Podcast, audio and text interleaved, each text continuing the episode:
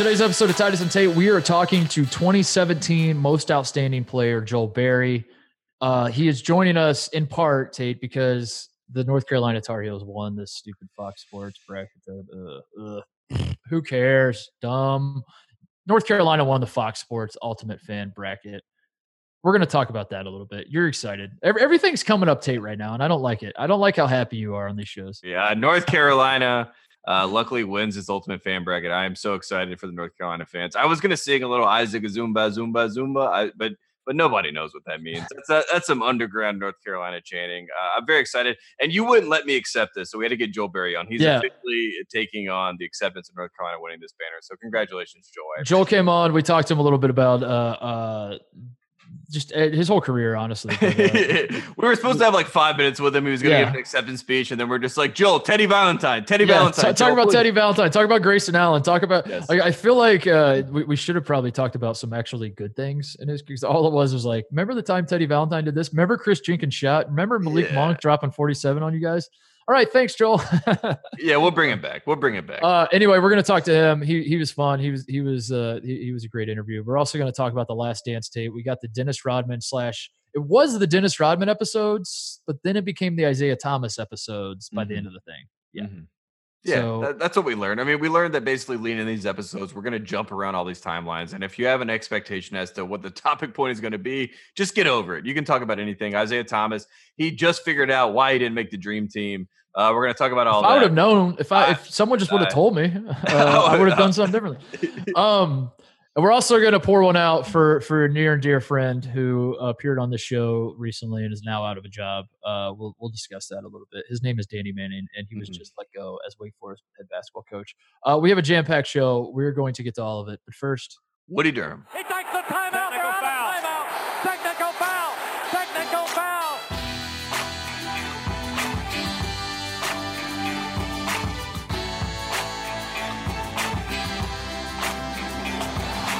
All right, Tate, it's Monday afternoon. We just got done witnessing the Fox Sports Ultimate Fan Bracket final poll between the BYU Cougars and the North Carolina Tar Heels. The votes are in by less than a tenth of a percentage. I didn't even know percentages could go that low. Mm. Uh, North Carolina, once again, ekes out the win. The Tar Heels are now the champions of this thing, Tate. Um, you guys, I'm pretty sure if I go back and look, you never had more than 50.1% of the vote in any one poll. I don't know if I'm making that up or not. I'm I am definitely not just having sour grapes over all of this. uh congratulations, Tate. I know you're I know you're very happy about it. I will say this: uh, I had a lot of family members that were very invested because you know in the state of North Carolina, everyone knows the eight mile situation, Durham and Chapel Hill, and, and, my family's all there in North Carolina. So I was getting a lot of you know tweet, direct messages, and text messages all through last night saying, BYU's winning, you know, because North Carolina was up 52 to 48 at some point, and I kind of checked that. I was like, all right, North Carolina's going to win this thing. I'm going to wake up a champion. That's going to be nice. Uh, and then I look again, of course, BYU with about 33 minutes left. My mom and dad had texted me, Mitt Romney has gotten the BYU fans over the hump. They're at 52 48. Can you please reach out to Barack Obama? And I, mm. and I and I kid you not, mm. because my parents think that just because I worked on a podcast with guys who wrote for Barack Obama, that I will be able to reach out to him to get him to Imagine, retweet the ultimate fan bracket. You have the, access to Barack Obama. You can ask him anything, and you're like, Mr. You're President. Like, please tweet, please retweet the ultimate fan bracket. So, uh, you know, honestly, at this point, I'm like, shoot, it's late enough. Why not? So I send a message out to those guys, Jon Favreau, Pod Save America guys. I'm like, hey, uh, Mitt Romney's winning this. I don't like Mitt Romney. Do you guys want to like stop Mitt Romney? Like, let's team up together. You know, could Obama retweet this? They say just tweet a picture and tag him. So I do that. I tweet that. I tweet, I tweet like at Obama, you know, like save the heels. I and at the time it's 52-48, and I kid you not. And then that tweet goes out, and then it gets to 50-50 within 10 minutes. And then we have like eight minutes mm. left and then boom, the Tar Heels win. So I don't know what President Obama did. I don't know mm-hmm. how this happened, but all I know is that with 33 minutes left, it was over. BYU fans were tweeting at me. They were making fun of me. They were like, "It's over. 48 percenter. You're a 48 percenter." Making fun of me, putting me down. you know, making me cry, all all this sort of stuff. And then Barack Obama So- saved the day. Thank you, Barack Obama. You're telling me this goes all the way to the top. yes, yeah. Well, I'm saying that as This soon as Barack Obama got tagged, North Carolina shot up, and uh, I don't know. Release the tapes. Uh, something happened. Something is, is this what Area 51 is, Tate? Is is there aren't alien secrets in there? It's secrets on how to win Fox Sports yeah. Ultimate Where where where are the votes? The votes are just in the air, in the ether. Carolina But Barack Obama, my parents, my parents and Barack Obama, they won it for North Carolina. Carolina did it. Um, yeah, I'm, I, I, yeah, I don't know. I'm, I'm disgusted. But I, I will say, Carolina, in your defense, uh, I got to see North Carolina fans up close and personal uh, this past season. Um, I went down to Chapel Hill. We both did. We were at the game together, um, and I thought Carolina fans were very nice and very respectful, and uh, it was it was really really cool. They they they love the Tar Heels. Um, but they also were just so respectful to to Greg and I when we came down to watch Ohio State win by 25 in the Dean Dome, and I just felt Mhm. like it was so nice of them to all go home early and and just leave all the bars on Franklin Street to Greg and I to have free reign to to just get absolutely plastered. So um, I'll always remember that. Thank you guys so much for that. Uh, and and you deserve this. So congratulations, guys. Yeah, and then all the fans, North Carolina fans, are like, "We played Ohio State tonight. That's crazy. Uh, that's wild. I didn't even know that. When does ACC start? Yeah, that's when we start right. playing. That'll be good. Uh, Where- yeah, Where's the billboard going? That's that's the question. that's what I was, I was about to say. The, the million dollar question now. The local radio, uh, you know, people in Raleigh, North Carolina, Joe Ovies being one of the biggest faces of this. He's reaching out to me. He's telling me that Raleigh, North Carolina, they demand the billboard. The state fans, they're the type of people that they they want pain. You know what I mean? Mhm. It gets them going. It gets them off. They want to be spit in the face. It's like uh, you remember Flavor of Love uh, when what's her name spit? Yeah, York? yeah. Uh, hoops. Yeah, Was yeah, it hoops? Yeah, yeah, yeah. That whole scene, that's state fans. Like that's just like Yeah. that's like that moment of drama, like a, a Myrtle. I, I call it a Myrtle Beach moment of drama. Like that's what. NC State fans want. A billboard saying North Carolina has the best fans in basketball, especially when you think about state fans who they think North Carolina that they don't know how to be fans because they're wine and cheese, they're foo foo, Mhm. they're all these sorts of things. Um, so people wanted in Raleigh. I personally wanted to be near Coach K's house. Um, I think we know where Zion's house is. I would love to put it somewhere around uh, the route from there to campus. Mm, mm. Um, but Fox Sports, I, I don't know. I'm I'm trying to reach out to people to see where to put it.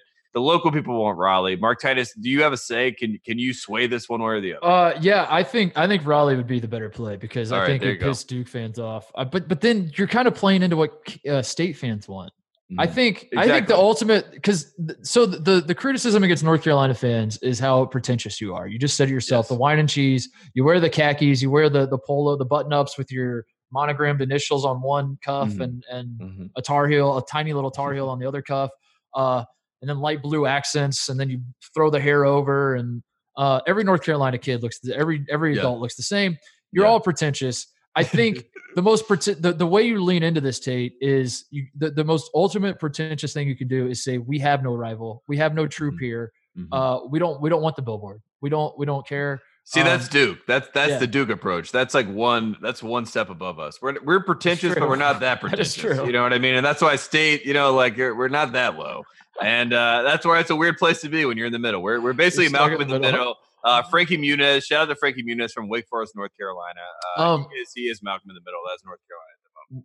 Frankie Muniz is from Wake Forest, and Wake North Forest Carolina. Wake you know- isn't even from Wake Forest. Did you Frankie know that- Muniz Frankie Muniz and I had the same fourth grade teacher. Shout out Miss Johnson. Uh, she taught both of us. Uh, I wanted to be Frankie Muniz. I was not. Frankie Muniz was Frankie Muniz. Miss Johnson, come on the pod. Let's discuss. Let's Yeah. discuss Frankie Muniz. He's way better. He's way better. He's way better. She's like Wake Forest school system way better. Than Uh, Roy. So Roy went on the herd today. Um, to talk about this, and he, as you said, he said that he voted seven thousand times, which is voter fraud and should Mhm. automatically get this taken away from you guys. But whatever.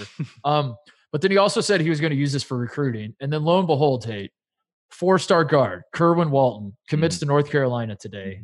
Um, do you- do you think?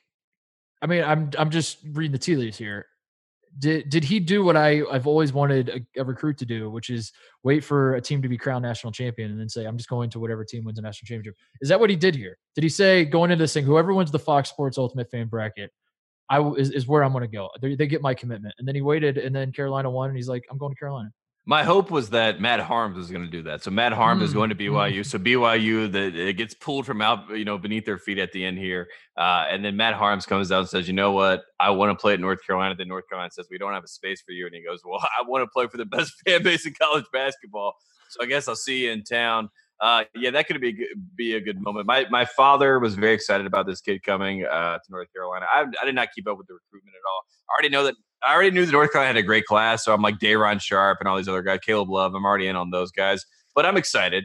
Good he was called. He was called to my attention because he picked North Carolina over Arizona, and he was mm. recruited to Arizona by uh, our, our a friend of the program who will never ever appear on this program, Danny mm. Peters. Mm. Um, was did the recruiting of him to Arizona, uh, and then I started doing some digging. Tate, uh, Puff Johnson is a freshman going to North Carolina. Cam Johnson's brother, yes. Yeah. Okay. Well, he's from Phoenix. Mm-hmm. Um, he also chose North Carolina over Arizona, over his hometown team. He chose to come to North Carolina.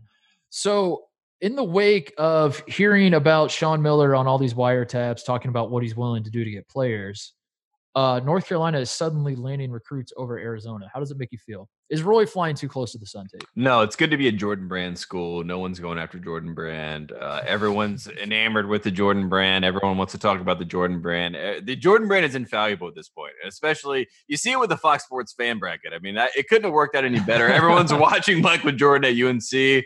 You know, all these casual fans coming in just clicking UNC uh, yeah, it's a good time for all that sort of stuff. I think it's all kind of mm. working out. And I will say this uh, Puff Johnson, great name, unbelievable. It's a great name. Like, a great. How, how, how can you pass it up? And he's just like Cam Johnson. Cam Johnson kind of was a late bloomer, ended up being a lottery pick, obviously. Puff Johnson, everyone's saying the same thing about him. The guy's growing overnight. He's like six five, six six already. Mm-hmm. Um, so good things for North Carolina. I'm excited. I need a new team. I need new players. I need new people to pull for. Speaking of uh, Jordan Brand, my high school, I'm pretty sure is going to Jordan Brand. Oh yeah, Brown. I texted you that last night. Brownsburg yes. High School. They're, they're, teasing the idea of uh, being sponsored by Jordan, which is hilarious that that, it, that it's coming up. But um, anyway, all right. Uh, enough of enough of this. Let's hear it from directly from the horse's mouth. The uh, the starting point guard on the most recent North Carolina national championship team, Joel Berry. All right, joining us now on the phone is the 2017 Most Outstanding Player. He is a 2017 National Champion. He is the 2016 ACC Tournament MVP. His name is Joel Berry. He was the point guard at North Carolina, uh, a, North Carolina legend. I'll say it. Um, I don't know if I'm qualified to say it, but I paid attention to his career. He was great. He was he was fantastic. Joel, I want to start here. The Tar Heels, uh, your fan base has just won our Fox Ultimate Fan bracket. North Carolina has been crowned the number one fan base in all of college basketball. You were very active and vocal on Twitter, uh, retweeting, trying to get people to vote for this thing to, to push North Carolina to the finish line to the championship podium here. Um, would you like to make an acceptance speech on behalf of all the North Carolina fans everywhere?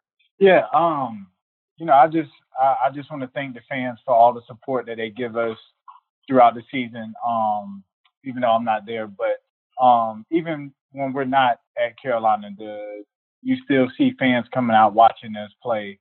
Um, you know, as we pursue our professional careers. So it just it, it's a blessing to have those um, fans on our side, and it's always good to have um, the fan base with us, whether we're doing good or whether we're doing bad um, they're always sticking there with us. So we just want to uh, say thanks to all of them. And it's a family, Joel. Of course, like you said, it's a Carolina family. I love being a part of the Carolina family. We're all very uh, excited and happy. But now we have a, controversy on our hands, obviously, because we have a billboard. We got to figure out where we want to put this billboard. You obviously have been in Chapel Hill. You know the rivalry in, in Durham with Duke. We know what they're about. Uh, a lot of people expect the billboard to go to Durham, but obviously, their state in Raleigh State fans are obviously the loudest. We both know that. Eh, should we put the billboard in Raleigh just to make them mad? Because I know when you were in school, they had the R State billboard that was everywhere, which was egregious and erroneous. But uh, you know, should we put the billboard in Raleigh? Is that what you think? That's what Theo Pinson, your old teammate, is tweeting right now. Yeah, yeah. I think I think that's where it should go. You know, everybody has a respect for the Duke and Carolina rivalry. You know, the fans and stuff, but.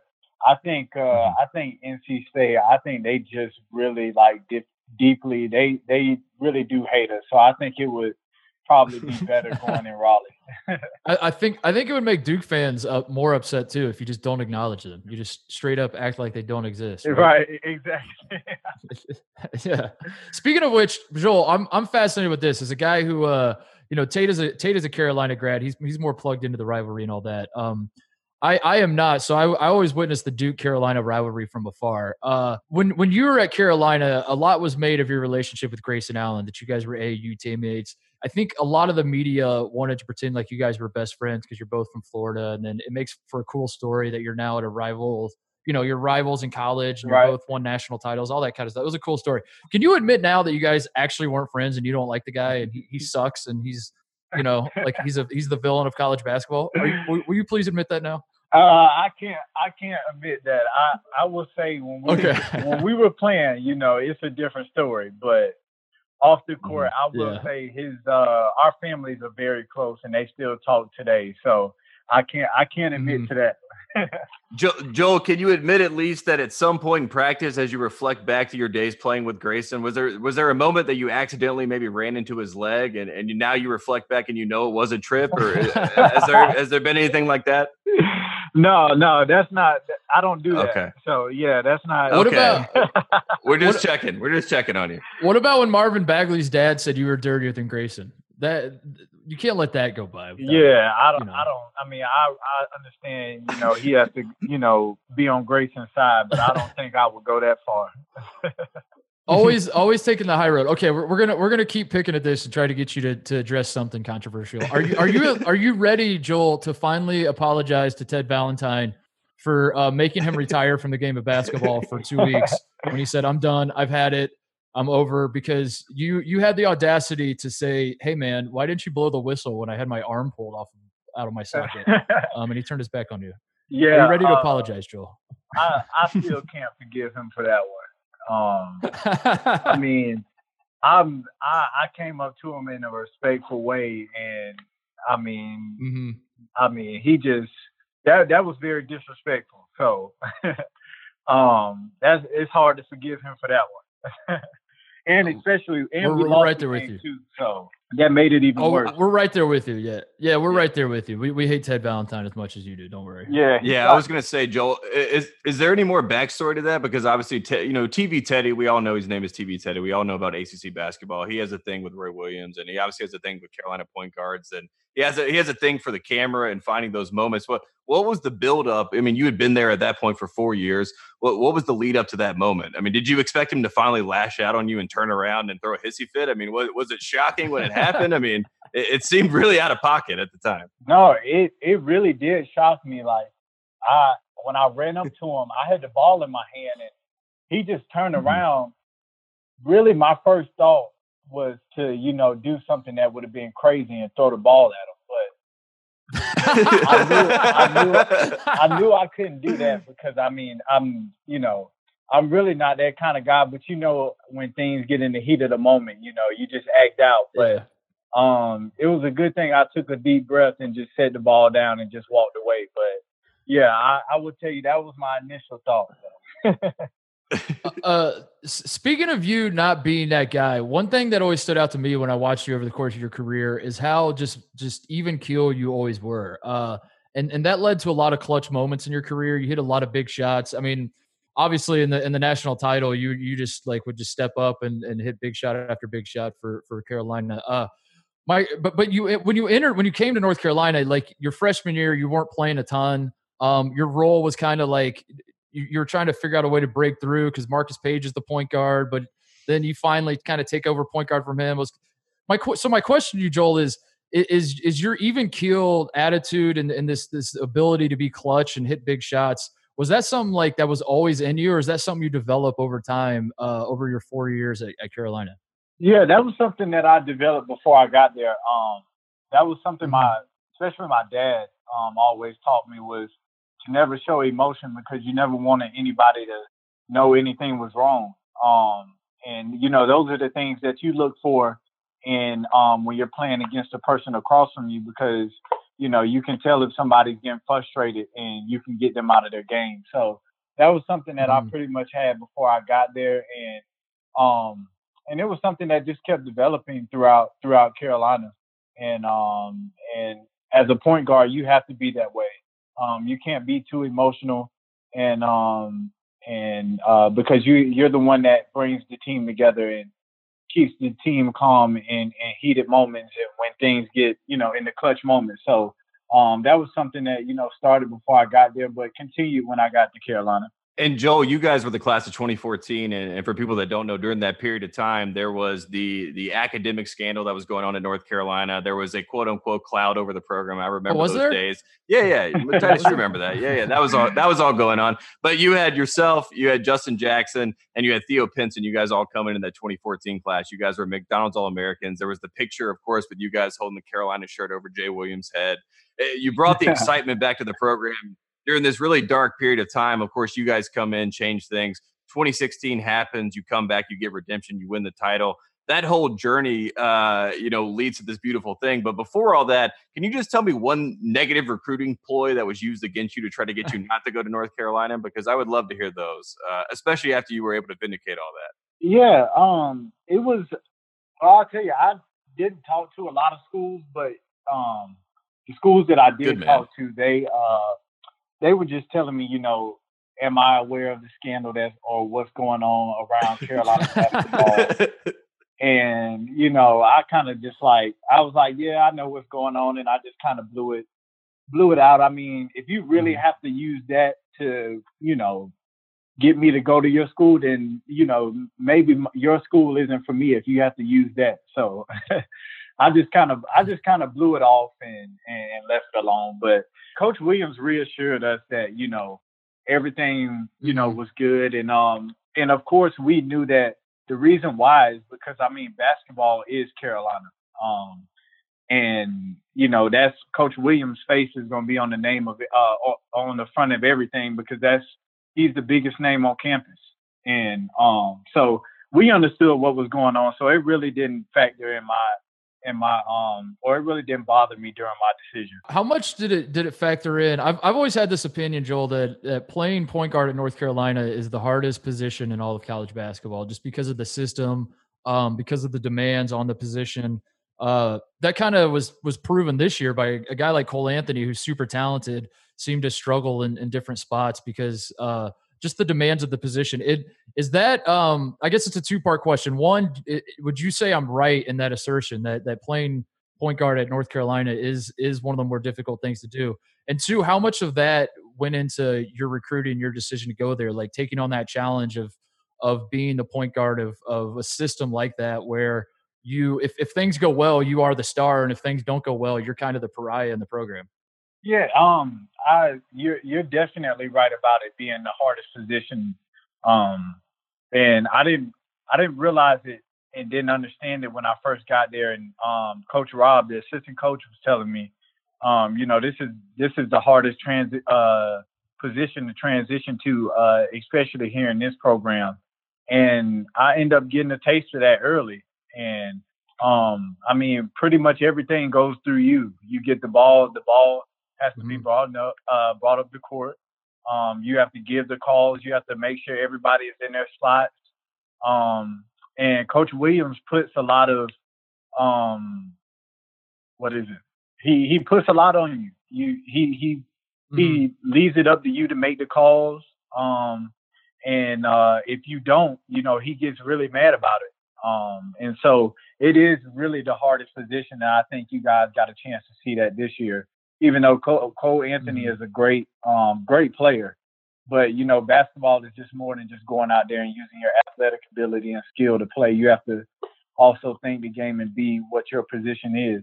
Um, mm-hmm. I think just going to Carolina by itself is a challenge. I mean, it's one of the top programs mm-hmm. in the country, um, and you know, and you know that you're getting yourself into uh, some high caliber basketball. So um, I think uh, I just I, I wanted the challenge, and um, when I first got there, and they told me about it, I accepted the challenge, and I wanted to be the best point guard that I could be for the program. And um, as you guys saw, I was able to take on that challenge and actually um, accomplish what I wanted to accomplish. And Joel, uh, the Virginia Cavaliers in 2019, they were able to come back from losing to a 16 seed and get redemption, quote unquote. And they have taken this moniker and they've ran with it. They are the redemption team everyone is talking about in college basketball. And I just wanted to ask you about this. You think it's better redemption to have, you know, a shot hit over you in the case of Isaiah Hicks the year before in the national championship game and then come back the next year and win the national championship? Or to lose to a 16 seed and then come and win a national championship next year. What what in your opinion is better redemption?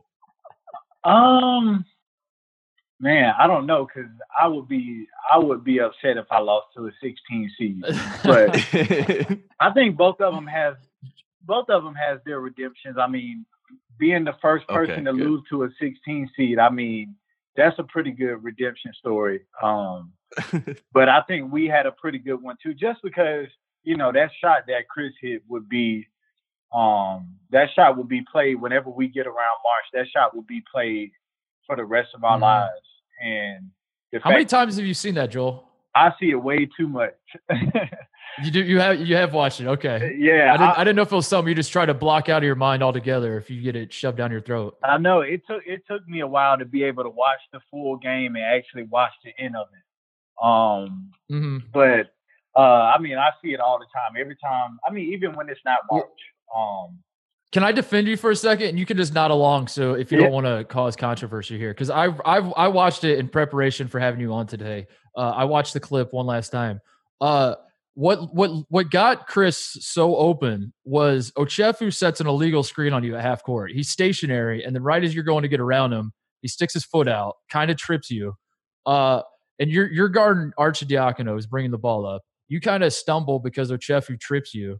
And then I think Isaiah overhelps. He he was guarding Jenkins, and that's what get Jenkins wide open. So uh, on your behalf, and you could you can join in if you want if you want, Joel. But uh, I I want to say that this was an illegal screen. It was it should have been called. Um, and and you know we should go back and, and right that wrong in history. And none Yeah. of this should have happened. back to back back to back champs. right. But actually, when I look back on it, I didn't even I didn't know um Ochefu was setting the screen. I didn't. I thought I Mm. just tripped on my own foot because once I turned, Well, that doesn't help our case. That doesn't help our case, Joel. Yeah, yeah, we'll take that out. We'll take that out. I mean, Don't I worry. wish they would have called it. Now that I look back at it, because he did, he did kind of. Once I turned around, it was the reason why I stumbled. But in the moment, I thought I tripped over my foot, and it was actually his foot that I tripped over. So, you guys, yeah. I'm I'm on your side. I wish they would have called it. All right. All right. well, well, we appreciate that, and, and we have to mention Joel. We had uh, a couple weeks back, we had Mikal Bridges on, and we were asking him about this. But Kris Jenkins is obviously, you know, brother of Nate Britt, who was on the North Carolina Tar Heels, the championship team, and that whole summer, Kris is with Nate. He's in Chapel Hill, and you guys are all there. You guys are preparing, you know, for for the the 2017 run, the 2016-2017 run. But you have the guy that hit the shot in practice with you every day.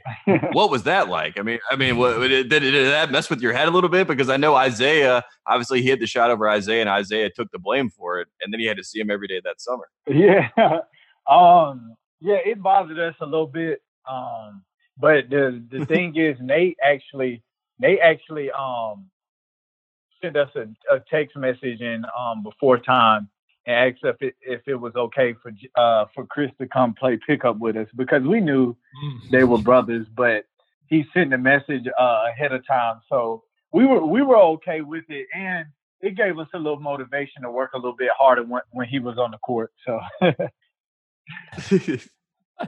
what about uh wh- while, while we're reliving crazy stuff that happened um I, I remember the the Malik Monk game. I uh the first one when you guys played in Vegas. Oh man, um what what is it like where you you were playing out of your mind? I remember you were you had an unbelievable game. Uh Justin Jackson had an unbelievable game but then Malik Monk was just like on another planet. Uh what is that like to you know like you- you're playing so well and yet there's this guy that just like won't miss anything um it, do you respect it as it's happening? Or you like i mean i gotta tip my cap or you like this is unbelievable. Uh what, what is it like being on the other end of that when you're playing out of your mind and it's still not enough?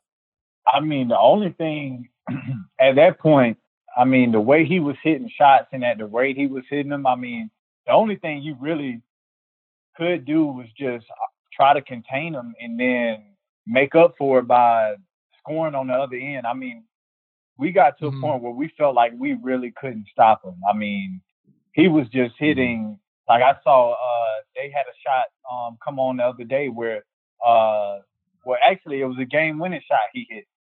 He like caught it in Mhm. transition, pump fake, did a side step and and just knocked it in and it was like I mean you really couldn't do nothing and uh we we blame it on Kenny a little bit but uh, we always joke around with Kenny. But um, but no, it, it it I mean at that point, um, the biggest the only thing that you really could do was try to offset it by going and, and scoring on the other end. So that's where Kenny Kenny chimes back and he's like, "Well, he would have had. I, I, held him to 47. He would have had 60 mm-hmm. if I mm-hmm. wasn't guarding." Him. yeah, right, right.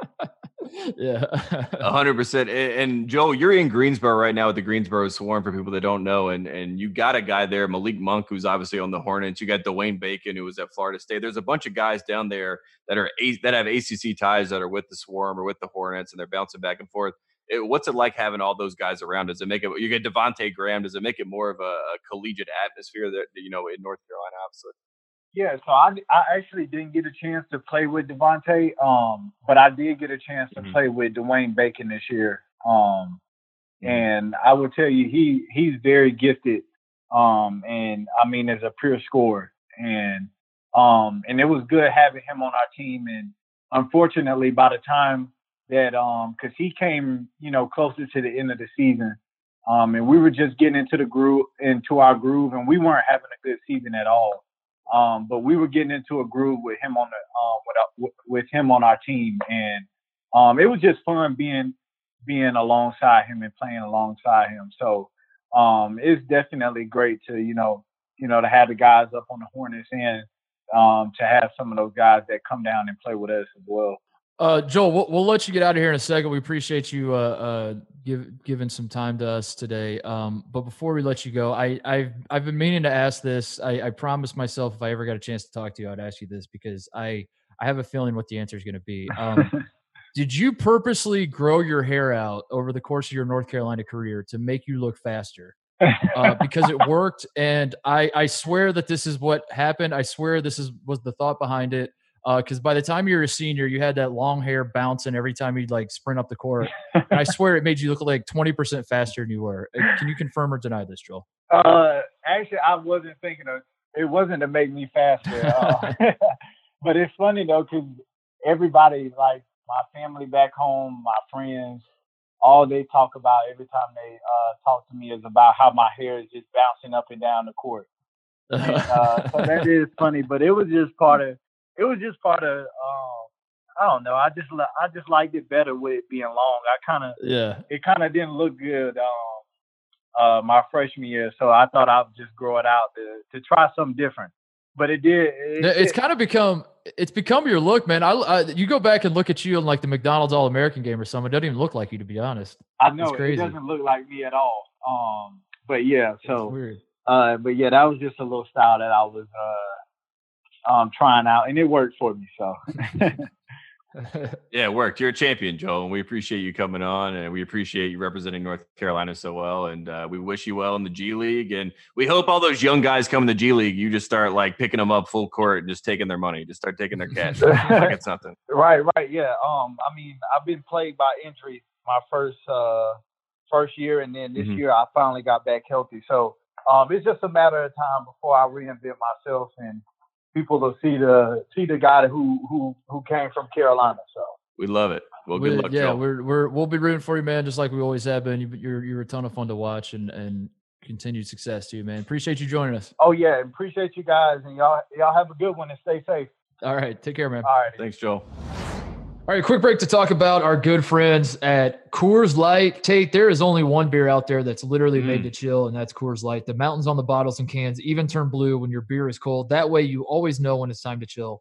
When you need to hit reset, just open a Coors Light. It's mountain cold refreshment made to chill. Tate, I'm not sure if you've been paying attention to the news. There's a lot going on. It's a it's a it's a crazy time in this country, um, but it's also a time where you can just sit on the couch and throw back a few cold ones uh, and and and play some video games, listen to some podcasts, watch some TV, do all of those things. And and the best beer to do it with, Tate, is Coors Light. Coors Light is brewed with the three-step cold process: cold lagered, cold filtered, and cold packaged, so it's actually made to chill.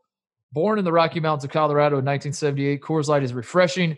It is crisp, and I cannot stress this enough because this is my favorite part about Coors Light. It is 102 calories. Mm. For skinny guys like me who have gone full Hollywood, who are, mm. are slowly wasting away, who are watching their figure mm. date, 102 mm. calories in your beer is fantastic. Uh, that's why Coors Light is the one I choose when I need a moment of chill. So when you want to reset, reach for the beer that's made to chill. You can even have Coors Light delivered directly to your door by going to get.coorslight.com and finding local delivery options near you. That's right. Have it delivered directly to your door. Coors Light delivered directly to your door. Get.coorslight.com. Celebrate responsibly. Coors Brewing Company, Golden, Colorado. All right. Thank you to Joel Berry for joining us. Uh, Tate, I had this one note. I wanted to throw it at Joel, but I, I felt like Joel wasn't the audience. I, I, felt like Joel would not have cared whatsoever, but I wanted to bring it to everyone's attention. Uh, Joel Berry graduated from Lake Highland Prep in Apopka, Florida, I believe is how you pronounce it. Mhm, mhm. Um, if you go to that that school's Wikipedia page he- and you go to the notable alumni of the school, he is listed atop, and it's not because it's alphabetical; it's because he's He's most the best. important. Yeah, Yes, he's, he's exactly. considered the best. Mhm. Other alumni include John Green, the guy who wrote, writes these uh these these novels for the the Fault in Our Stars guy who writes Mhm, these like mhm, uh mhm, mhm. yeah, Nicholas Sparks. for- yeah, yeah, yeah. yeah, yeah, he's like the Nicholas Sparks of this era. Uh, Kerri Strug, Olympic hero, American Olympic hero, hero Kerri Strug, Mm.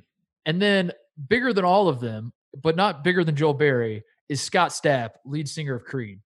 Wow. They That all went to this high school, and Joel Berry still has top billing over all of them. So I Well, want that, ex- that, that explains the accent a little bit. Uh, Yeah. the, the Creed thing. You're like, okay, all right. I uh yeah, it felt like something I would say to Joel, and he would just be like, "Huh? What?" what- yeah, he's like, what's Creed? All right, Tate, let's get into it. Let's talk about the last dance from uh, last night, episodes three and four. First of all, that's confusing in and of itself that we call it like every every night it's two episodes. So I did, I want to say like night two, episode two, but it's actually three and four. Whatever. We all, we all know what we're talking about. Mhm. Um, this this episode, my, my initial thoughts are this: uh, we're we're starting to get into the nitty gritty, the the the stuff we were promised, the behind the scenes stuff, because um, most people, that, or certainly the people that pay attention to basketball, kind of already know the the major beats of the '98 Bulls. They and and- and the first night of this documentary, uh, most people watching this probably already knew who Michael Jordan was. They probably already knew he was super famous. They probably already knew that Scottie Pippen was his sidekick. Like we already kind of knew all those things, and they were setting the stage.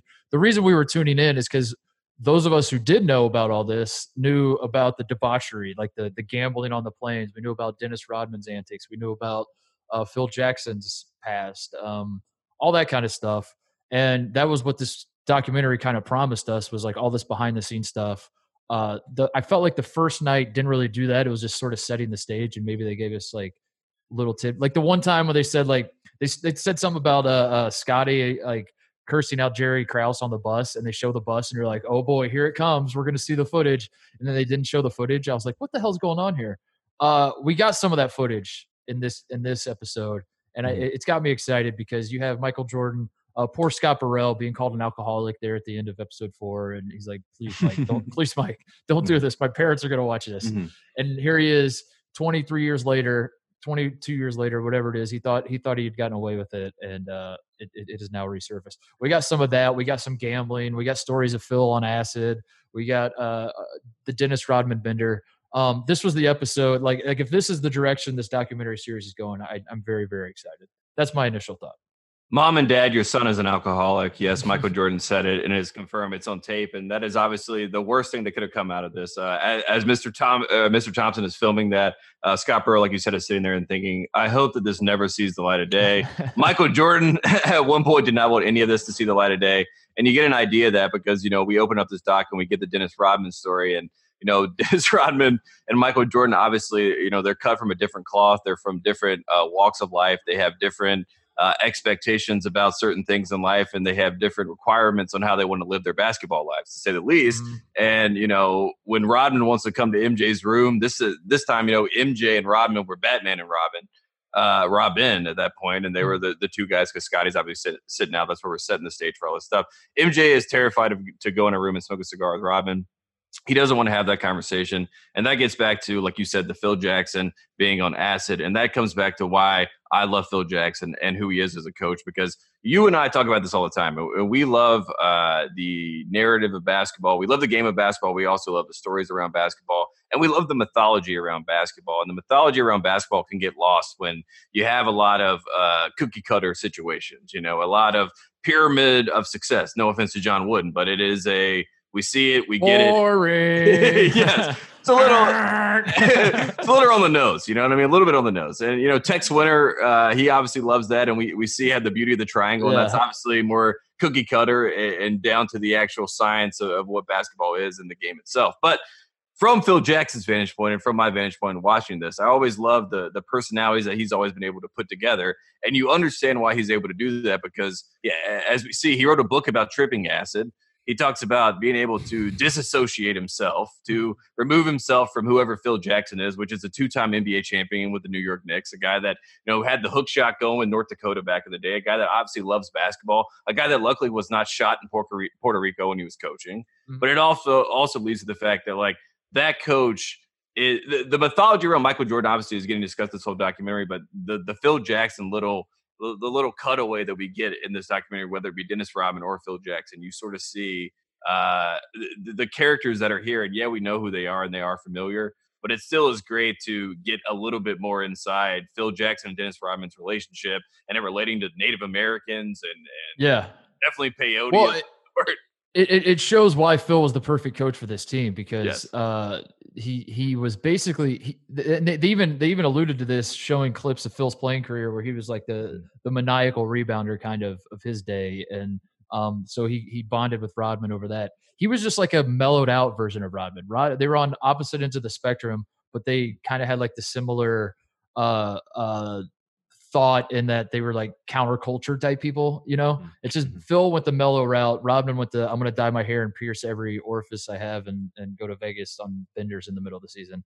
But they they they had the common bond of like, man, isn't society stupid? And it's like they talked about that. Uh but but beyond that, like it, it, it illustrates the need for for a guy like Phil to to have to manage all these egos. And I know that's kind of a a, a cliche, a trope that you use for professional coaches is that they don't actually coach; they just manage egos and all that. But um, I mean, I mean, I- think it was important to have the backstory on Phil because uh, that that became a, a sticking point. I mean, they showed Jordan talking about it like, if Phil's gone, I'm gone. It's that simple. And and I think uh, we, the audience, need to understand why Jordan felt that way. You need to understand um, it wasn't just that they were winning. It wasn't just that you know Michael was like, I I didn't win anything until Phil came into my life. It was more of like this man understands the chemistry of of this team and the the the delicate balance of having a guy like Dennis Rodman and Michael Jordan, who, as you said, it feels like their approaches to life could not be any more different, and yet they found a way to come together. And the common thread between them all was Phil Jackson. So,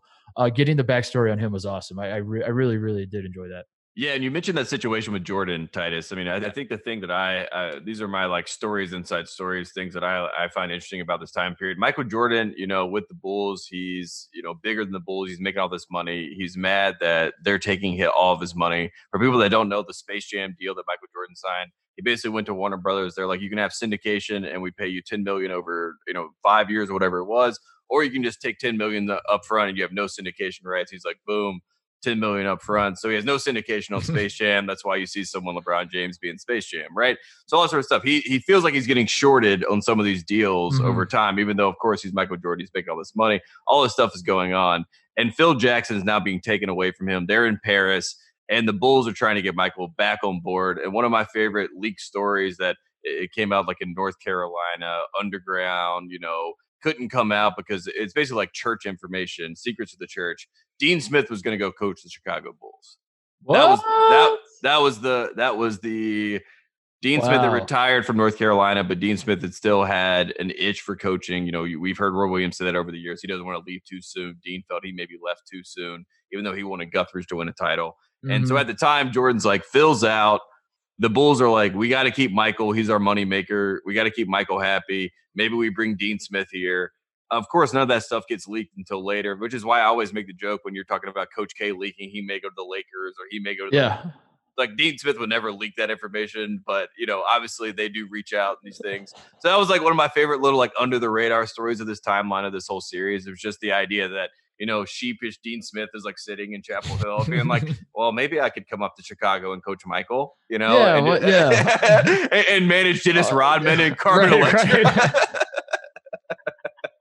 The idea of Dean Smith having to sit down with Dennis Rodman after Yeah. Rodman's on a 48 hour bender in Vegas. Oh, Now, that's Mr. Rodman, it says here that uh, you were out until 6 a.m. Wow. Dude, the Rodman Vegas thing. Uh, I I said it in the the the video I did for Fox, the the Mhm. instant reaction thing. Yeah. Um, how do they have footage of this Tate? How Mm. do I, I don't know what's crazier? Either the, the footage of Rodman taking shots and partying his face off is from that Vegas strip, Mhm. that that midseason bender that he went on, or it's just stock footage of Dennis Rodman partying and and he parties so much that there are cameras around that they like have enough footage that they're like, yeah, just run the stock footage of Rodman partying. I don't know what's crazier. I don't know which scenario is crazier that like a, a full documentary crew is like, yeah, let's go to Vegas and and follow Dennis Rodman along this bender, or that they just are like, nah, we don't need to follow him. We have enough footage. Just run the run the B roll of Rodman taking shots and I'm gonna say this. eh, I, we all think, or everyone seems to think that Adam Silver is a really smart guy, right? So if Adam Silver is a really smart guy, when he heard the news that Phil Jackson has decided to give Dennis Rodman 48 hours to himself in Las Vegas, Mhm. NBA Entertainment, that should have been like the bat signal. It's like, all right, NBA Entertainment, we're going to Las Vegas. We're bringing a crew. We're filming everything, and uh, you can't put a saddle on a Mustang. I think that was my favorite. Uh, you can't put a saddle on a Mustang, baby. that, that's Dennis Rodman. You can't put a saddle on a Mustang. Phil knew that. Uh, Jordan knew that. And, and in fact, let me just like we talk about uh, the current team structures, all sort of stuff. The fact that Michael Jordan flew himself to Las Vegas and said, "Hey, Dennis, get Carmen Electra out of here. Get on the plane. We got to go Mhm. practice." That's leadership. That's my Dude. kind of leader. That's kind. My, that's my kind of basketball. This player. is when that. when older people talk about the good old days and how bad, and we'll get into the discussions about the the bad boys and, and the physicality yeah. of the game and and it was a different game and all that. But uh, when when older people talk about like how the game's just not the same, it's just not the same. It's you you, you guys don't, all you youngins don't get it. You Yeah. have to go back to the good. Um, the old Big East. Yeah. that's yeah, the whole the old Big East. That that sentiment prevails throughout human history. Is like the, the, the one generation always says it was so much better when we were coming up than it is for you guys, whatever.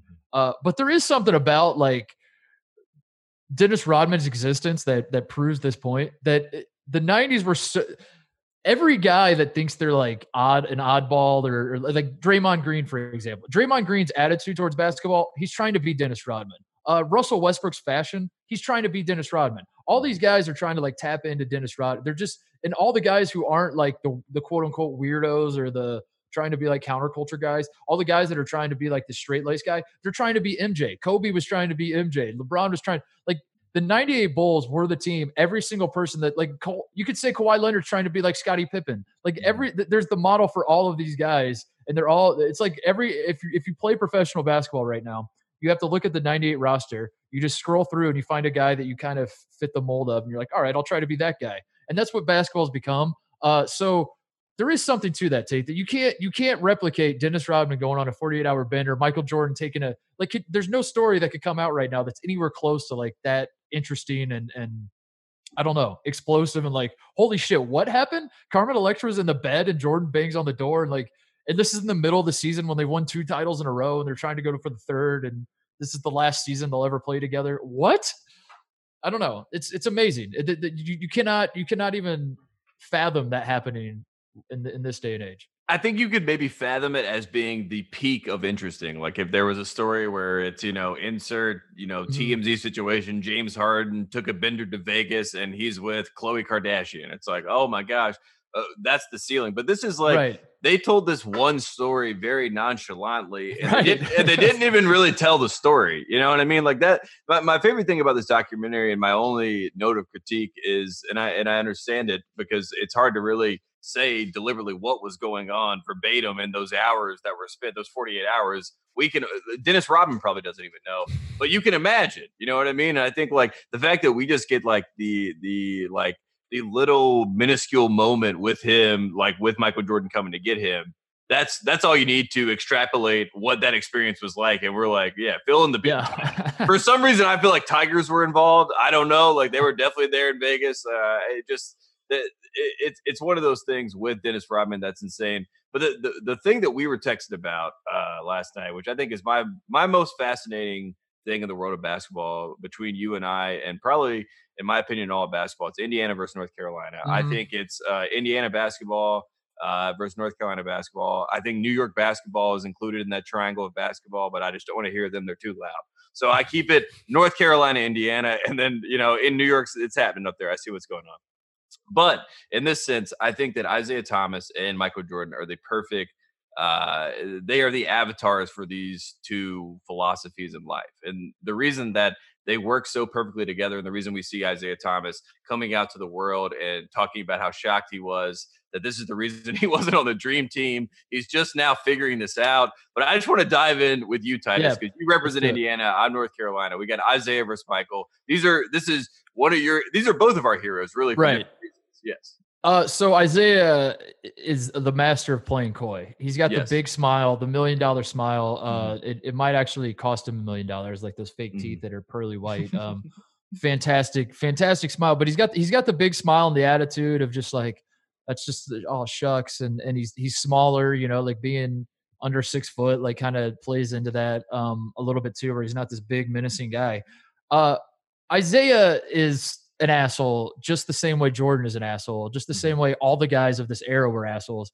Um, and it, it's fascinating because Isiah knows exactly what he's doing, but Jordan also knows exactly what Isiah is doing. And the rival, the fact that 30 years after the fact, Jordan still hates Isiah this much. And the fact that Isiah is still like, like Isiah won't just come out and be like, of course, I hate Jordan just as much as he hates me. But deep down, you know that Isiah hates Jordan just as much as Jordan hates him. But Isiah's Isiah's like stuck to this path of like, I'm just gonna smile. I'm just gonna shake my head and be like, that's just the way it was back then. If I would have known now, like if I would have known that he was upset, he just had to talk to me. Like we mm. could have just talked it out. Mm. Uh, Isiah knows what he's doing. Jordan knows that Isiah knows what he's doing. Um, but I don't think it's a problem, Tate. Like this is this is this is what I find fascinating about it. It's like Isiah has become a villain, and and I love that the, the, the people that were Detroit people uh, on Twitter last night sticking up for their guy, not just Isiah, mm-hmm. but just the Bad Boys Pistons, because the Bad Boys Pistons are are perceived to be villains. They're mm-hmm. they're playing dirty and and they have the reputation they have and whatever.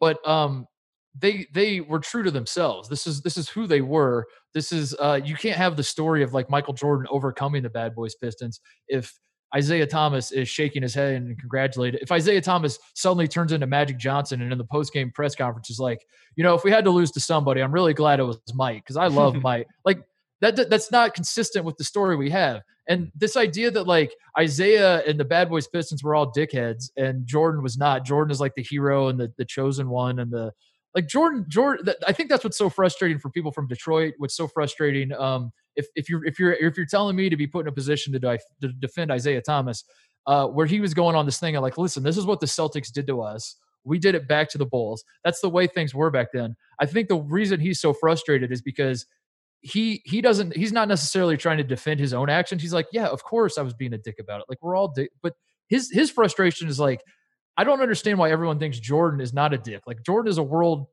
class dick. Like this is what people know about if you know behind the scenes of Jordan. Like we're talking about a guy who he, he 30 years later, he's still like rolling his eyes at Scottie Pippen's migraine when Scottie's like, I couldn't see anything. I was blind. My head was going to explode. And Jordan's like, I don't know, man. If that's what Scottie says, and he's still like dismissing that. This is a man who calls Scottie Pippen selfish because Scottie Pippen doesn't like that he's making two million dollars a year and Michael Jordan's making $33 million a year. And he's like, I don't get it. Scottie's being selfish. I don't understand why he doesn't just come to um this was Jordan's whole attitude. And I don't think Jordan needs to apologize for for having that attitude. But I also don't think Isiah should have to apologize either. I think this was the era it was in. You can't have one without the other. You can't look back on the 80s and be like, yeah, it was real rivalries. They actually hated each other, yada, yada, yada. But then on the flip side, be like, but man, Isiah Thomas was kind of a dick that one time he wouldn't shake Jordan's hand and when he froze Jordan out at the All Star game and all these other things. Of course, that's what it was. That's what you you you you want that from your NBA stars of the '80s.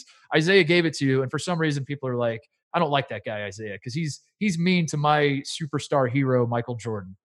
Defend your boy. I'll say this for both those guys, you said it right. They both think they're right, and I think they both are right, but they're both right, and it leads to wrong reactions to why they're right. And the reason I'll say this, right? So Isiah, he ends his career at Indiana. He's a Bob Knight, small point guard, wearing number 11, overachieves, is like the little guy, but he is playing in a big man's world. Everyone wants mm-hmm. to have the Ralph Sampsons of the world. Everyone wants to find their next Patrick Ewing. We all know that. Akeem Olajuwon, yada, yada, yada. That is the world we're in in 1981. He leaves college basketball. They gut Dean Smith and Carolina basketball in 1981. Dean Smith is never going to be a national champion. That is where Isiah Thomas, his purview of basketball, leaves college basketball. Done, mm-hmm. gutted. The next year, a freshman by the name of Mike Jordan comes in with the same cast of guys that just lost that Indiana team, basically with James Worthy and Sam Perkins. They go on, they win the title, they beat a young Patrick Ewing. Michael Jordan is anointed Carolina basketball. Dean Smith no longer gutted. Dean Smith is now check validated. Mm-hmm. Two years later, Michael Jordan plays for Isiah's coach in the 1984 Olympics. The amateurs play the professionals. Michael Jordan is by far probably the best player on the floor. You could argue. At least he was playing the hardest and was playing out of his mind. Isiah Thomas spots that this doesn't check in his mind because that coach of his, he's not validated. I've never, I, I beat them. They're no mm. good. They're nothing. And now my coach, who I know, Bob Knight, who knows I'm the best, is now saying that guy's the best. The best ever. Yeah. The best ever. Yeah. Wait yeah, a second. Why is he saying that? Oh, mm-hmm. Oh, because he fits all these check marks of now I'm back to being the little guy. Now I'm upset about this. All right. So the NBA wants Magic and Bird, and then they want this guy. Okay, they want that guy, Michael. I'm going to show them that they're not going to get Michael. I'm going to freeze him out of the All Star game. Mm-hmm. Michael's mm-hmm. whole thing is nobody wants me. I'm the underdog. I'm the third pick. Right. I'm, I'm, I'm the guy that didn't make you know my team. You know my varsity team is a sophomore. I'm the guy that wasn't supposed to be mm-hmm. the fifth starter or North Carolina. So it's two guys with small guy mentalities about being the little guy and trying to overcome that and doing that by building chips on their shoulder and they're both building the chips simultaneously and the chips are so similar that they can't really figure it out and then the the the fact that you have Michael not from Chicago be the face of Chicago in mm-hmm. Isiah's hometown mm-hmm. and have that whole backdrop to the animosity and then to have a team that is basically a bunch of hackers and skill players like Dumars and Isiah. and they and those guys are so similar to Jordan in the way that they play basketball, the way they understand the game of basketball. Joe Dumars and Michael Jordan are best friends. You know, yeah. I mean, to this day, they're very close right. to each other. So it's like all of the they're so similar that they they that they're so far apart. And I think that's what to me it's like eh, the beauty of the whole back and forth between them because they probably agree on so many things foundationally, but there is just a, a a semblance of, uh, of, of opinion that is different because Michael wanted to be the sportsman. He wanted yeah. to show sportsmanship. He wanted to say they were the better team today. They win. He wanted to check those boxes because that was the old North Carolina thing I would do. And Isiah wanted to, like you said, put him through the ringer of this is what the NBA is. Welcome to the big leagues, buddy.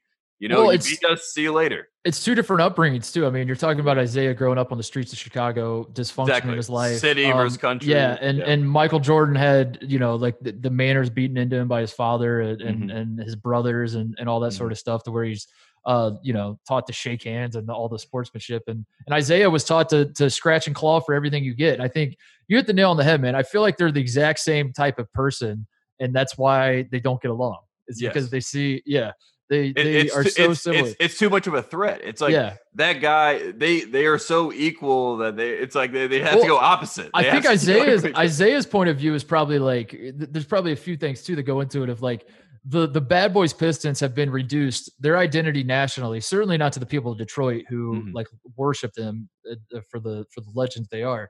Yeah. But nationally, it feels like the the identity of the Bad Boys Pistons is a bunch of scrubs who couldn't play, so they mm-hmm. just had to hack everybody to win their two titles, and like they had no skill whatsoever. And I think Isiah, I you know, I, I might be putting words in his mouth, but like if I was Isiah, I would be very upset about that because Isiah Thomas is the toughest pound for pound basketball player I think that's ever played basketball ever. You're talking about his size and and and um and, and his skill and just like how Isiah Thomas is an absolute legend of basketball. Say what you want about the man, about whatever his coaching abilities, is running the front. I don't care. I know he's not like necessarily the most popular guy to, to NBA fans, but the man was unbelievable basketball player. He he he never cheated the game. We love that phrase as, as two guys that love basketball. Is like mm-hmm. you know people that, that love the game always talk about not cheating the game. Isiah Thomas never cheated the game. He never took plays off. He had chips on his shoulder. He was tough as shit. He he um you know had his bum ankle and he's playing through it and winning titles and and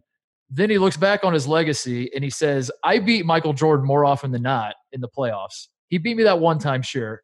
They swept us. That's how it ended. But like we we beat his ass more than he beat ours. mm-hmm. We I won two titles. Like I mm-hmm. I was everything that everyone thinks Michael Jordan is, which is this guy with the chip on his shoulder. I have the million dollar smile. Why why am I not getting the the Nike con- like I could do commercials and take a sip of Coke and smile at the camera and be the face of NBA. Why is this guy the chosen one? Why is it Magic and Larry? They hand the baton to Michael. Um, when here I am, like I'm winning titles. I am under six feet tall. I, I'm electrifying crowds, and yet no one appreciates me. That seems to be his attitude, and uh, I don't blame him. But as you said, I, I also don't blame Michael Jordan either because you know that that it would hard not it would be hard not to take that as a slight if you you beat the hell out of a team and they just before the game's even over they walk off. I would be super pissed off if that happened to me too. So and the real the reality of the situation is that they probably don't reach the level that they reach without each other. You know, at some mm. at some sort of integral level. Because, like you said, Isiah, 1984, he's already in the NBA. He's already becoming a star in the NBA, and he hears his old college coach say that about Michael, the best player ever. He watches him in LA at the Olympics everyone is attuned to what's going on. Then we have the whole All Star fiasco with, with Isiah and MJ, and then Isiah takes this next step and they win the championships. And then if you, if you ask anyone on that Bulls team, the reason that they won the title in 1991 is because they lost in 1990 and they were sure that they were going to win. Mm-hmm. Every single one of them. I mean, I know there's the Scottie migraine and all these other excuses that get thrown out, but if you ask anyone on that team, and you know, BJ Armstrong has told me a million times, the reason that it was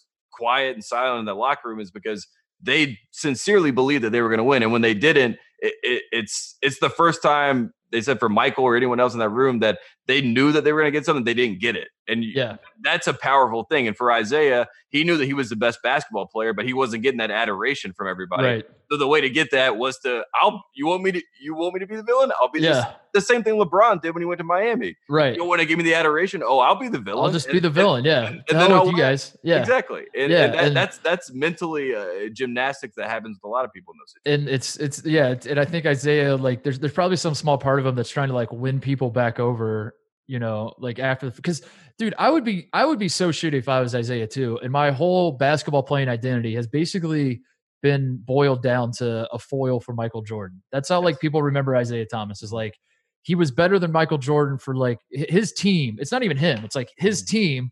This this concept of of roughhouse basketball was was basically just the final boss for Michael Jordan. And then Michael Jordan finally beat them. And that's that's the only reason anyone cares about this team. That's the only reason. And if I'm Isiah, I'm like, whoa, whoa, whoa, whoa, whoa. I won a national title in college. I come to Detroit. I am, yeah, I'm a Hall of Famer in my own right. Like, I, I would be a legend whether Michael Jordan, if Michael Jordan blows out his ACL his rookie year and, you know, like is never the same again, like I'm still, you know, like nothing really changes. I'm still winning my two titles. Like I'm still, like people should still remember me. Um, I don't know. So I I I, get it. it. It is just fascinating though, and it's something that um I, I, what makes it so fascinating is that I really just don't think you can come close to replicating this. And mm-hmm. and I know there are players in the NBA that hate each other now, um, but it's not like this. It's not going to be like this. It's not you know, and whether that's good or not. I mean, some people are like, you know, do we need that in the game? Do we need guys clotheslining each other as they drive to the basket?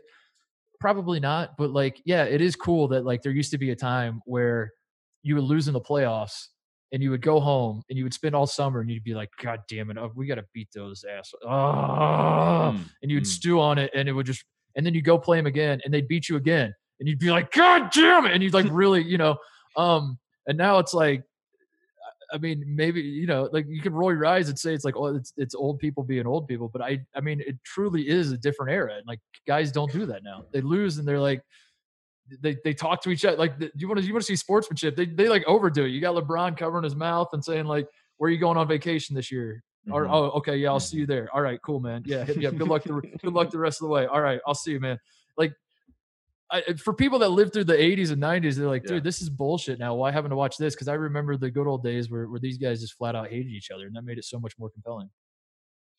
Yeah, it's a it, it's like a it's a funny how that works, and I think nostalgia plays a, a big trick on all of our minds. As if you know, it, it would be. I feel like we watch a doc in thirty years. They could do the same thing in the 2015 right. summer with the right. Cavaliers. Show LeBron James with the 2015 Cavs. They go in and work out that whole summer, and they came back in 2016 and beat right. the 73 win. And they hated and, and Warriors. build up like they really yeah, hated the Warriors. Yeah. Steph Steph Steph Curry is now Isiah Thomas and LeBron. You know what I mean? It's yeah, like it's like one of these things where it can all it can all be replicated. Yeah. And the, the the only thing that I will say is like uh, you know I was not there obviously alive in 1987 or 1986 whenever Michael Jordan was basically taking that ascension to be the greatest player in the world. But if you hear Doug Collins just ring off everything that he got in 1987, and he's like right. defensive player of the year, like first team All NBA, uh, you know, scoring leader, da, da, da, like you know, rebounds leader. Like we're going through all this different different stuff, and I'm like, uh, that's just one guy. And I know we we are obsessed with stats nowadays, and I know that we hear a million stats, but I don't think I've ever heard anyone ring off that to be like, that's the year for Giannis Antetokounmpo. You know what mm-hmm. I mean? It mm-hmm. seems like it's been a long time since that's been uh, what's been read off, and I, and I found that to be uh, one of those moments. Speaking of nostalgia, I do love that these documentaries uh, they're showing all these highlights and clips of just how badass these guys were and uh, how talented they were and how every shot was like, how did he do that? And mm. um, it was just a different. The players were so much better. And then they'll show the final score and it's like 81, 70, 73. You know, yeah. uh, it's hilarious that that somehow Michael Jordan was the most graceful player ever, and this was like the best era of basketball. But also, we got in fistfights, and final scores were college basketball scores. But you know, but, it was the best. It was yeah. the best. Here's Rick Mahorn, and it's just like a close yeah. You're like, all right. The other thing I will say, and, and I don't mean to hate on Jordan at all, but it, this is the documentary. I we, I we, were talking about this before that uh, it is fascinating how anytime any other documentary that's ever been made in the history of documentaries uh, there's always there's always like some voices that say now remember it's it's a documentary so it's a little slanted. Like they're going to be trying to like slant you one way or the other. Um but with this one no one seems to want to be like now hang on a second. Like can we get mm. the the the other opinion? Like we have isiah in there but like even then jordan always gets the last word and isiah's like here's how i remember it. And then you get you get to see jordan be like he's an asshole. He's a liar. And then that's that's how we kind of uh leave that. Um it is it is kind of funny how just like blatantly this documentary is just like exalting Michael Jordan uh, and Michael Jordan's the greatest. And I'm not saying that as a complaint at all because I am enjoying every second of it and I love it. But it is just kind of funny that like we wait till Jerry Krause is dead to make this thing. no, it, it was like, no. Like, we wait. We wait until LeBron James beats the seventy three win. Yeah, we wait until like, and then and then I've, I've, I've brought this up before and I've talked to you about it. That like mm-hmm every story about Jordan, whenever he's he calls his own shot, always coincidentally he backs it up. And I'm just waiting for the one guy that's like, dude. So yeah, before game three, Jordan comes up to the opposing bench and says, "I'm going to kill all of you guys tonight." And then he goes out and is four for 27 and finishes with 15 points and mm-hmm. we and lost by 15. Like that that story never exists because it's just well, it does all sorts Le- of confirmation it, it, it does for LeBron James. That, yeah, it does for LeBron. That's the LeBron James story. That's what people. But they just find, yeah, it's just and then and then they gloss over. They're like in the '91 Finals, Jordan uh, is at the line to win the game, misses the free throws. So anyway, we go to the next game. Jordan balls out of out of his mind yeah. and wins it. I'm like, whoa, whoa, whoa, go back to the where he yeah. missed the free throws. Like, can we talk about like? But the guy, I don't know. It's it's so funny and it, and it's uh it's funny because you see people that are like, man, I thought LeBron was great, but this dude Jordan was on another level. And I don't mean for it to be LeBron Jordan. I don't mean for that at all. Too. What I mean for is just I just want to remind everybody that you could, as you said earlier, you can make a documentary about basically any Hall of Fame basketball player and show all their highlights and talk it's about gonna all be, the. It's gonna yeah. be epic. If you did Brian yeah. Brian Scalabrine's, you know, like highlight thirty for thirty. Talk about all the best times they talk shit and then backed it up you would be like, this guy might be the greatest player that's ever lived. This is yes. unbelievable. yes, exactly. And that's why the docs are so good because then we awesome. fall in love. We're like, yeah, yeah this is the best. Yes, this is the last dance. Uh, should we get to shout outs and closeouts? Because we yeah, why not? Shout outs, yeah. closeouts, wrap this thing up. Uh, shout out to the Denver Broncos and for mm-hmm. winning mm. Michael Jordan $100 in 1998 uh, by winning that Super Bowl. I thought that was very sweet. Michael Jordan getting on a bus, obviously admitting that he just bet on the Super Bowl, getting his money. Uh, and then also pr- proceeding to say things on a tape about his teammate being an alcoholic. You know what I mean? right. That's a shout out. That's a great shout out. Uh, if we're doing shout outs from the last dance, I want to shout out the Sniff brothers. Uh, mm. Uh, the one guy that the Jheri curl mullet, especially, yes. uh, that was awesome. But um, I love that on night one of this documentary tape, we're introduced to the mm-hmm. concept of the traveling cocaine circus. On night two, we're introduced to a group of guys known as the Sniff Brothers. They were the security cops, so yeah. And then we're supposed to be led to believe that the cocaine circus and the Sniff Brothers have no correlation whatsoever. I'm not buying it. I'm calling bullshit. But mm-hmm. uh, shout out to the Sniff Brothers nonetheless, circled around Michael Jordan and talking about sniffing jocks is apparently why they have their names. yeah. Oh man, I, I would love to think about that. Uh, this is the closeout. This is what I I've always tried to figure out what a closeout is. A closeout for me is like something that I wish didn't happen, so I just want to close it up. So I'm going to close this one up. Danny Manning uh, who we just had on the Mm, program. mhm. Uh, we're going to pour one out right now. Coach Manning, uh, friend of the program. We obviously uh, respect everything that he was able to do with Kansas. We love to have him on the show. He has uh, been relieved of his duties at Wake Forest. Uh, Wake Forest is now looking for a head basketball coach.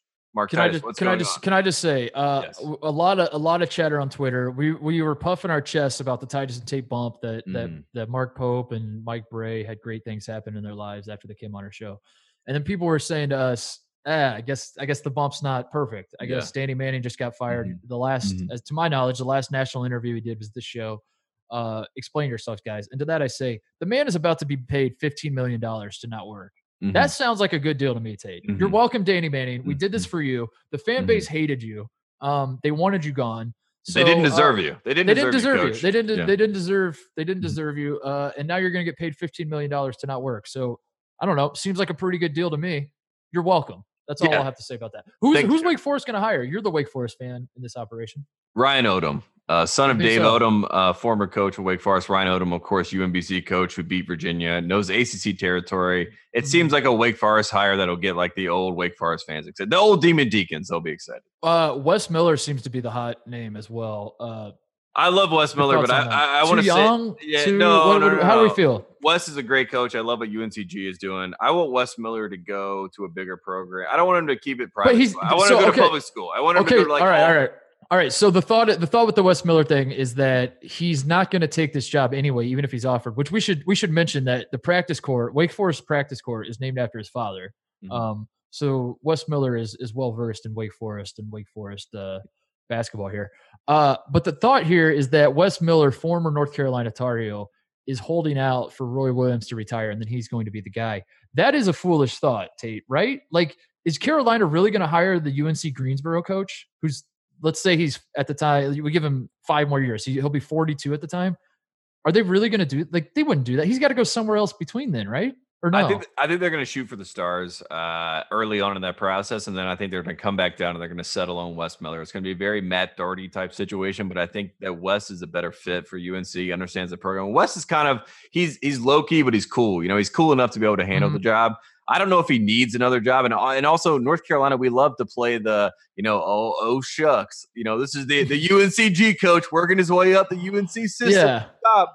So there's a little bit of that that could be involved. So I uh, just, I, I, if I'm Wes, that's a risky thing, dude. Like if, if a job, if like, if Wes Miller looks at the Wake Forest job and says, and he's offered it, and he says, "This is everything I want at this juncture in my life. take take the job. Wes. Take the job. Don't, don't be like, Bud, I want to hold off. And then Mhm. what would happen if I go from Wake Forest to North Carolina? Am I allowed to do that? And like, don't, don't think that far ahead. Take the job, Wes. That's, that's my advice to you. And then come on the podcast and we'll give you the bump. I, I, I do think that if he does take the Wake Forest job, then he has no shot at UNC, though. I will say that. I I, think that I he, agree. He and But- he knows that, and I think the Wake Forest job is a better fit for him anyway. So maybe just take that job. But if you're if you're the type of coach who is thinking that far ahead and trying to maneuver the pieces on the chessboard like that instead of just focusing on winning basketball games, I don't want you at my school anyway. Yeah, that's not one game at a That's time. not- we, need we, we need one no. game at a time. That's our Yeah, mentality. Always one game at a Uh, time. Yeah. Other other names that are being thrown out: Steve Forbes, Eastern Tennessee. Uh, Mhm.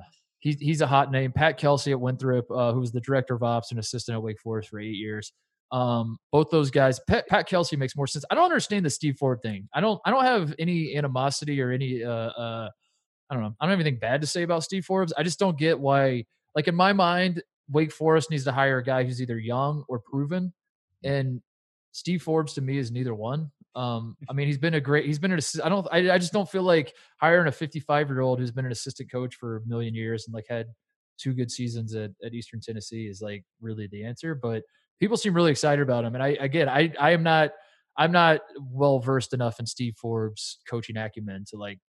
I'm not talking about that. I'm just talking about like the splashy hire and like the kind of direction you want to take your program. I don't understand. I don't really understand that pick, but you know, people know more than I do, so it must make Yeah. sense to somebody. Well, if it was 2006, I would say, hey, Anthony Grant, that would be a great hire. Wake Mhm. Forest, go after Anthony Grant. That would be a guy. But I, I think that Dayton's a better job than Wake Forest at this point, as, as far as fan base, Mhm. maybe, and uh, the fact that you don't have to go against Duke and Carolina and all these sort of Virginia, all these other teams in the in your conference every single year. Um, so yeah, there's a situation there where Wake's been weird before. Like Dave Bzdelik, that was that was out of left field. Everyone Yeah. was kind of like, what? But th- that's why I don't think Steve. Yeah. I feel like Steve Forbes is like the Bzdelik uh, Mhm. thing, where it's just sort of, I yeah, I don't know. I don't know. I don't, I don't think I you don't make that mistake. I think you do young with Ryan Odom slash Wes Miller, or you do proven with bump drum roll, Thad effing Matta Tate. That would be great. I would love a Thad Matta. I mean, that Wake Forest needs a coach that can make that program uh, resemble something of a winner uh, again because they need that. I mean, it's been a long time since 2009. As a guy who likes to shoot down every Thad Matta coaching rumor, uh, I I have no knowledge of this. I have not talked to Thad Matta about this opening. Um, I'm only speaking from my my knowledge of having a relationship with him and just kind of knowing what makes him tick. Uh, number one, Tate, his buyout is up. He is no longer for for the last three years. People would ask me, is he going to get into coaching? I would say not anytime soon because he was getting paid to not work. He was making three million dollars a year to not do anything. So to basically live in Indianapolis. And go Very to good. Butler basketball games and and Mhm. be a Butler alum. And yeah, he was like, well, I'm, I'm, I'm- that money has run out. Um, Mhm. but you know, he's got a, he's he's got enough money to to live the rest of his life and never work again. So I don't, he's not going to be motivated by money. But it, the money has run out now. Uh, number two, he's got There's family. always money in the banana stand, Thad. Always. Number two, he's got family in the Carolinas. Uh, He's Mm. got experience coaching at Western Carolina, only for a year, but in the mid '90s, he was an assistant at Western Carolina. Um, so uh, most famous Western Carolina basketball player, for anyone that doesn't know this, is a good trivia question. Kevin Martin. Kevin Martin is the right answer. I like that. I like how you just did the trivia the same way ESPN does trivia for the, Yeah, for the yeah, it, pops, it pops up like, yeah, it's like right when you want to answer, it's like, all right, well, there's the answer. All right, great. I guess I got it. I guess I'll save well that one for later. done. That was great.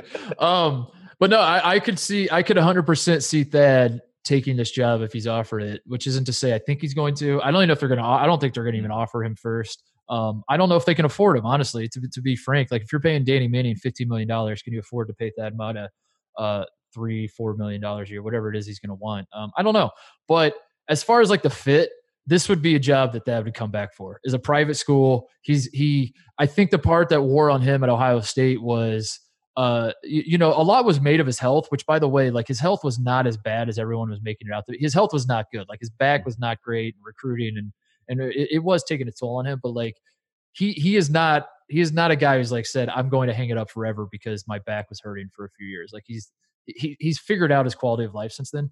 Um, but what really took its toll on him beyond like all the recruiting stuff, I think, was being just like like you have to like be a politician when you're when you're the face of the the flagship institution of you know Ohio. Basically, it was like Urban Meyer and Thad Matta, and those were the two.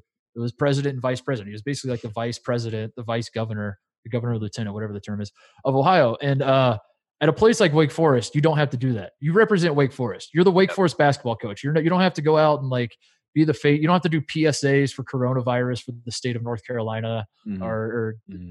you don't have to do any of that. You just have to coach basketball and, and schmooze like the small little alumni base that exists. and Tom go to church. Of the world. Just, just go to Yeah, your go to Baptist, go to, church and- go to your local Baptist church. Yeah, and it. and and praise Jesus in your post game interviews. And if you do that, you're going to be beloved. And especially, I feel like the bar has been lowered at Wake Forest to the point. And I don't mean to to to shit on Wake Forest basketball right now, but I mean like if Thad makes the tournament a couple years in a row, those people are ecstatic, right? Mhm. Like that's kind of all they really want is like some sort of stability of like, uh, you know that our team is going to be in the NCAA tournament. Um, I don't know.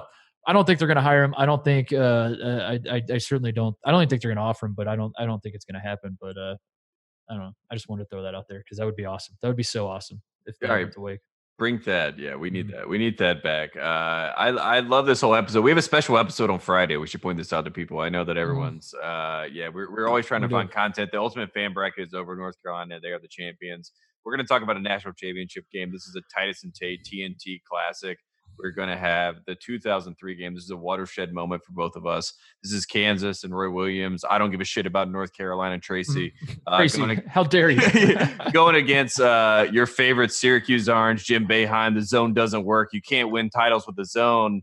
And uh, Can we get Tracy on? Can we get Tracy Oh, to join the show and just talk about that interview? That's- please, please, I, I want to spend. We're, I want to spend at least twenty minutes talking about that post game interview with Tracy Wolfson and Roy Williams. Uh, we just need to play that clip anytime something happens in the game that we don't want to talk about. I don't give a shit about North Carolina. Roy Williams going to that game. So yeah, the 2003 title game, TNT Classic on Friday. We're going to review that. Uh, that that's a big one. So that's a big shout out. Shout out to Syracuse. Shout out to Kansas. Shout Yep. out to Kirk Hinrich. Shout out to Nick Collison. Everybody. So watch that game uh, before Friday's uh, uh, episode if you want to join us. If not, we get it too. You know, not Mhm. not it's not everyone's cup of tea, Tate. You know, Mhm. these these classic games, rewatches. A lot of people out there, they're like, uh, not for me. That's okay. That's we, okay. We, we'll, we'll be what back. what, on Monday what else? you. You, what, what, what else are you doing? Yeah, But I yeah. I mean, No, it's on. fine. We'll be back on Monday if that's the case. You can you can join back uh, on Monday and we'll, we'll we'll see you then. Oh oh, one more shout out. I forgot. I had this written Ooh. down. Uh, Pistons coach who made the the uh, he made an appearance in this documentary Mhm. named Ron Rothstein. Did you catch this? Ron Rothstein. Ron For one Rothstein. season, then from 92 to 93, the head coach of the Pistons was named Ron Rothstein, spelled R O N. Uh, one letter difference between Jon Rothstein. And my question, Tate, does Ron Rothstein ask for an appearance fee to come on podcast as well? I don't know. I don't know. Yes, absolutely, hundred percent. I think, I think they, they might be family, or that was Jon Rothstein. That was his old alias. Ron Ron Rothstein's still alive. I looked it up. We should have him on the show. We should uh and, and just present it really f- quickly. Just be like, we're having Ron Rothstein on the show. Rost or just say Rothstein's coming. Yeah, we're having. Rothstein on the show. Then we ask like we'll ask you about like the two Hofstra transfers. We'll be like, what do you think about these two guys? What about Melvin Samuels? Oh man. Like, all "What right, uh, show?" That's the show. We'll be uh, we'll be back on Friday with the 2003 National Championship rewatch. Um, join us for that. If not, if it's not your cup of tea, if you're a Kansas fan, you don't want to relive it. Whatever. We're we don't we don't judge here. We don't we don't Yeah. expect you to listen to every second of it. I don't even listen to every second of our podcast to be honest. Mhm. Even um and, and and I record the damn thing, so I get it. uh, just join us back on Monday or Tuesday when the when the show comes out. We'll be back next week. Uh, but until then, see you guys. See ya.